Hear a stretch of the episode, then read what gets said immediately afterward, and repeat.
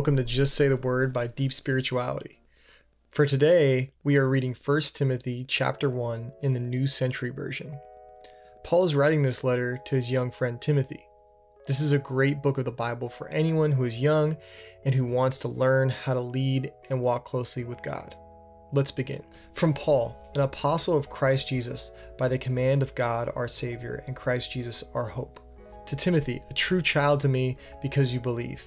Grace, mercy, and peace from God the Father and Christ Jesus our Lord. I ask you to stay longer in Ephesus when I went into Macedonia so you could command some people there to stop teaching false things. Tell them not to spend their time on stories that are not true and on long lists of names in family histories. These things only bring arguments. They do not help God's work, which is done in faith.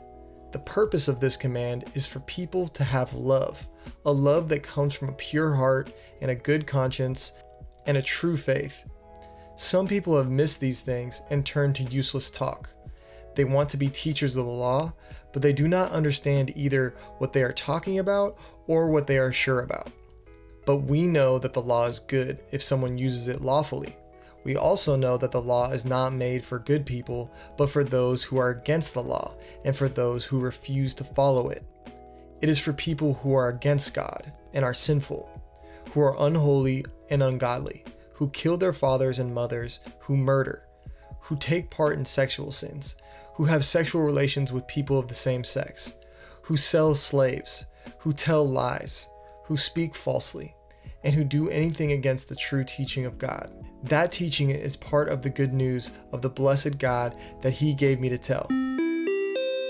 In this passage, we learn to not spend time on stories and things that aren't true or that only bring arguments and don't help God's work, which is really all about doing things in faith. God wants us to love people out of a pure heart, good conscience, and a sincere faith. Otherwise, we can get caught up or focused on talking about things that are useless. Continuing in verse 12. I thank Christ Jesus our Lord, who gave me strength because he trusted me and gave me this work of serving him. In the past, I spoke against Christ and persecuted him and did all kinds of things to hurt him. But God showed me mercy because I did not know what I was doing. I did not believe. But the grace of our Lord was fully given to me, and with that grace came the faith and love that are in Christ Jesus. What I say is true, and you should fully accept it. Christ Jesus came into the world to save sinners, of whom I am the worst. But I was given mercy so that in me, the worst of all sinners, Christ Jesus could show that he has patience without limit. His patience with me made me an example for those who would believe in him and have life forever. To the King that rules forever, who will never die, who cannot be seen, the only God, be honor and glory forever and ever. Amen. Timothy, my child, I'm giving you a command that agrees with the prophecies that were given about you in the past. I tell you this so you can follow them and fight the good fight. Continue to have faith and do what you know is right. Some people have rejected this, and their faith has been shipwrecked.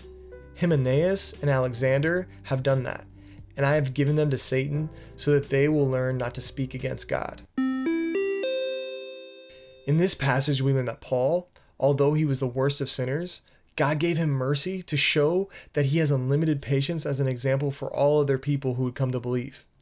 When God changes us and gives us a vision and a purpose, it is a powerful source of faith that will help us fight the good fight for the rest of our lives. And that concludes 1 Timothy 1.